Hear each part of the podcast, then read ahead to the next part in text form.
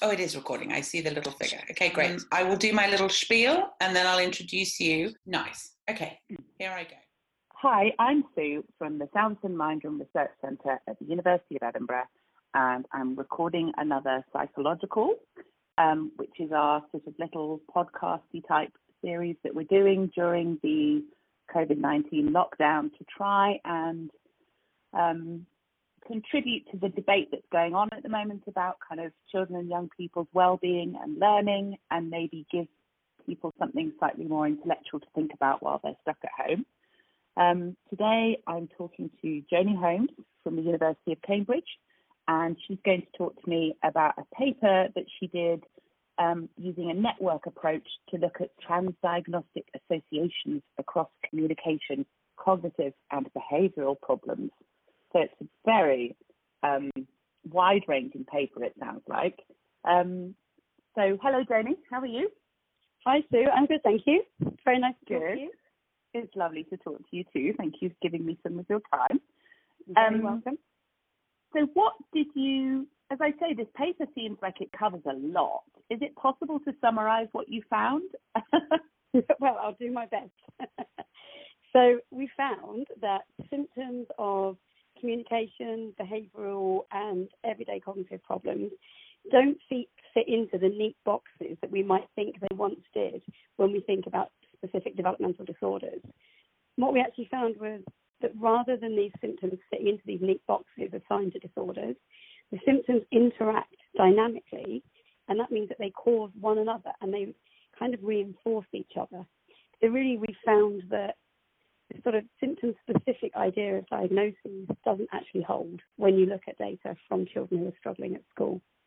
Oh, wow.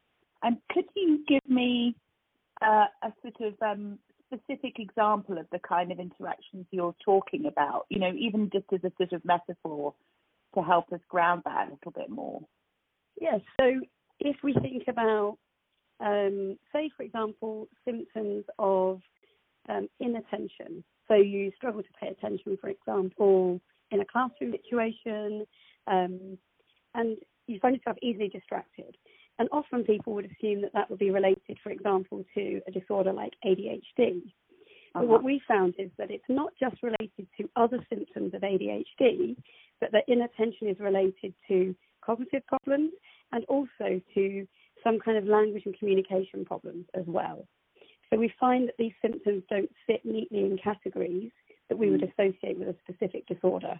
And in fact, they can co occur or even cause and reinforce symptoms that we would have thought were associated with different disorders. Right. Because, so this is quite a superficial reading, but, you know, let's say you're struggling to kind of um, parse some of the language that's being used in the classroom, that might make you more distractible because you're not sort of super following what's going on, and that in turn could feed back into your problems in the kind of communication domain, right? Is that is absolutely that yeah? Okay. That's absolutely it. Yes. Great. I'm always very excited when I get that sort of thing right. Um, you did a much better job than I did. So that's it's very easy to summarize someone else's work, I find.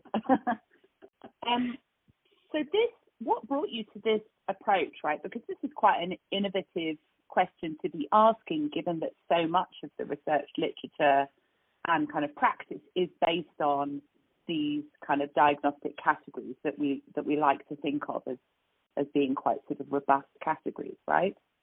Yeah, I think well, one of the big drivers is that when we look at particularly the research literature or sort of the clinical manuals we might use to understand why a child is struggling, they do group symptoms according to these very sort of discrete disorders. Uh-huh. Um, but when you actually go out and work with children, or if you are a child in the classroom yourself or you're a teacher, you might actually observe that children don't present with neat sets of symptoms.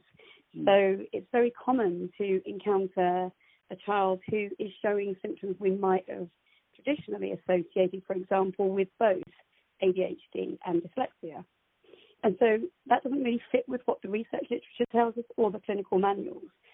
So I was really motivated to run this study to think about well, if we go out there and we get lots of data on lots of different symptoms associated with these different disorders, then can we run some kind of analyses to show what actually happens to the symptoms that children do present within the classroom? Mm. So it's really about sort of modelling the reality of how symptoms might be expressed um, that might reflect better what children tell us themselves about their problems and also about what I've observed in my own research studies and about what parents and teachers have observed in their children. Mm, that's a great motivation for doing a study. Um, so, how did you go about doing this then? Also sounds quite complicated. I'm guessing you needed quite a large number of children to participate in this study. Absolutely. And we were very lucky. So, we were able to use some data from a big cohort study at the Centre for Attention, Learning and Memory. And what's really unique about the data there is that it's been collected from a large sample of 800 children who have a real mix of different kinds of problems. So some children have diagnoses of dyslexia or ADHD. Other children have no diagnosis at all. But what they all have in common is that a health or an education professional has recognised that they're struggling at school. Mm. So we mm. know that we ended up with a sample of about 800 children who were struggling at school. And then we had data from their parents, and they had rated the children on a whole range of questionnaires that might be used at school or in clinical practice that assess their communication skills, that measure behaviours related, for example, to ADHD, that measure how well they might use their cognitive skills in their everyday lives. So mm. we were able to pull all of that data together to look at how the different symptoms were related. And so, what about the analysis technique then that you employed? So, it mentions a network approach in the title of your paper, and I wondered if you could try and um, help us understand what that looked like. Yes. So, an, um, a network approach is a way of modelling an interaction between some variables. In this case, we were using the symptoms of these different um, kinds of problems that children might have the method that we use, it's based on graph theory, and it sounds really fancy and really complicated. But if you, to put it really simply, it allows you to show how every symptom that you've measured is related to all of the other symptoms that you've measured. Um, I was personally really lucky because I had a very talented PhD student working with me who ran all of the analyses. So my understanding is is not as detailed as hers, but I was very lucky to have her working on this with me. Um, we actually managed to then, when you've got a sort of, you almost have like um, almost like a network map that shows you how these symptoms are related. So it's mm. a bit like um, maybe like a tube map where you have all the stations, and then you mm. can see how they're all connected to each other. Mm. And just like when you look at a tube map, you can identify maybe a tube station that's most closely related to lots of other stations. So, for example, King's Cross. You mm. can do that with the symptoms as well. So you can look at well, is one symptom really central in this map or in this network? And what is it related to? And what that might tell you is that it's a core symptom that might be driving sort of the expression or activation of other symptoms in the network. So it can tell you some quite important information about what symptoms might be really crucial. Um, and some people have suggested that you might be able to use these as targets for intervention and support. Mm. Another thing that's really interesting, which was particularly interesting for this study, is that you can use methods to then carve up the network or the map into clusters of symptoms. So you can see how different symptoms cluster together. And then you can say, well, the way that these symptoms are clustering, do they map onto the traditional diagnoses that we have?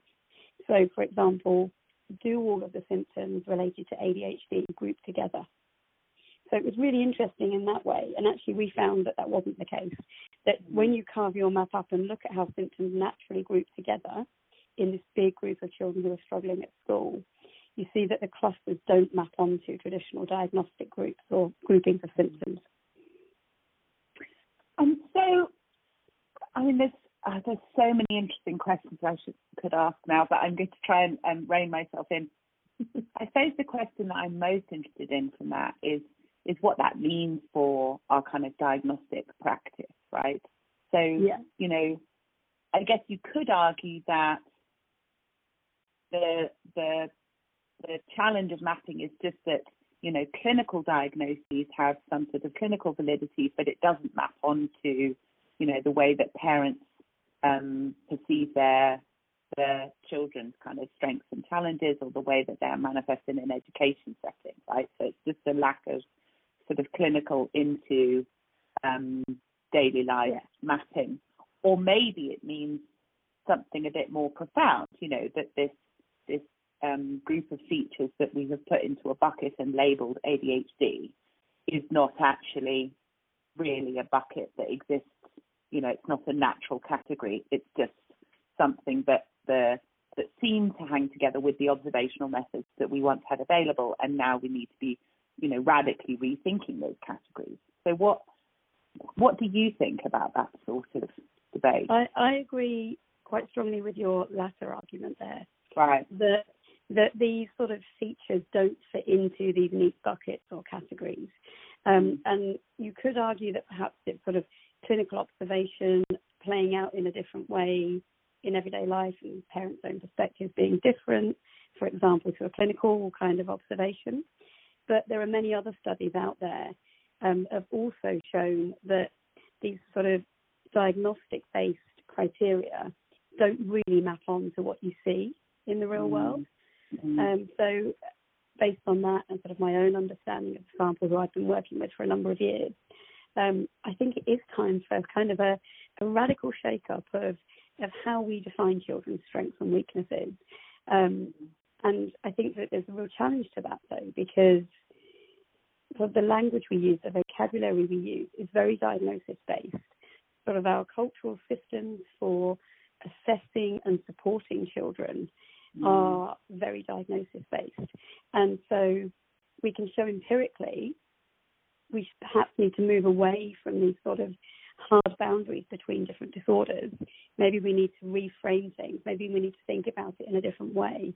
But there's a mm. huge challenge in trying to do that because it, I think it's going to require sort of a, a quite a, a, big cultural shift in how we do assess and support children. Mm-hmm. Um, and so, I mean, for one example, at the moment, you have some children are referred through health services for some support and, um, and some assessment and support. Other children are referred through education.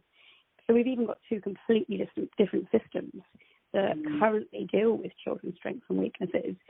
And I think one of the starting points might be sort of harmonizing that into kind of a single unified system and then moving away from these hard kind of diagnostic cut-offs and boundaries and thinking more about the sort of the space and dimensions upon which children have particular strengths or weaknesses. Mm-hmm. So it's a huge challenge, I think. Yeah, absolutely. And I, I think the point that you raised there about the way that these diagnostic labels have such kind of sociocultural meaning is, is a really big deal because, as you say, you know, they're, they're a key that we use to unlock a certain amount of service provision and understanding, Absolutely. right? In an yeah. in an ideal world, I mean, it doesn't always um, unlock as much as we might like, but um, but it's also about people's identities and, and sort of self understanding and yeah. you know um, and recognition of of why they might be finding something a struggle or or you know that sort of thing. So it's really it's very important that we don't whip that rug from under people's feet, isn't it? It's very important, and I think mm. that it, what we will have to do, you know, sort of, I know it's going to take a long time, and it, and it will require a huge mm. shift in people's thinking, is that we still have to ensure that we think about the individual and people around them and mm how they can identify with why they might be struggling or what the problems might be that make life difficult for them. Um, and I guess that one way towards that is that you have to develop a new system that still has those very important elements to it. mm Absolutely.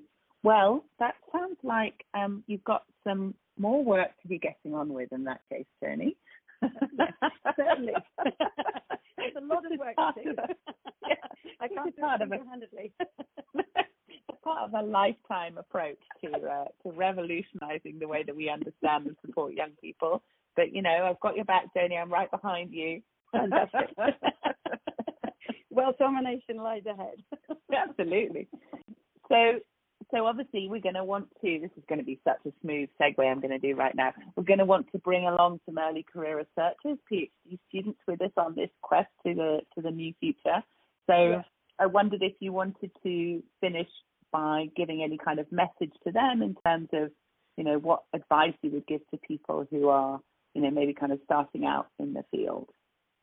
So yeah, I think it's probably solid advice that people hear all the time, but I think there's no no such thing as a silly question um, or a stupid question.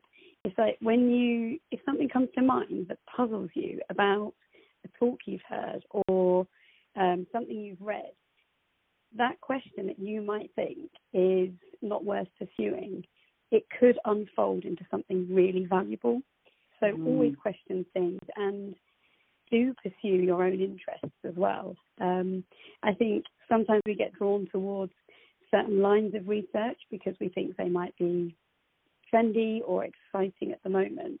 But I would mm. say trust your own instincts about what interests you and what might be an interesting question to ask. That is great advice. And I think, you know, it seems like the work that you've been doing, that you've been talking about just now, is is obviously the result of of, you know, someone being willing to ask a question that maybe felt like it wasn't the sort of question you're supposed to be asking, right? So Yeah, absolutely. It's a question that might challenge so many things on so many fronts, but it's you know, it could yield some very important um, results or data or information that could enable us to help and support young people in better ways. Oh, Joni, such an inspiration.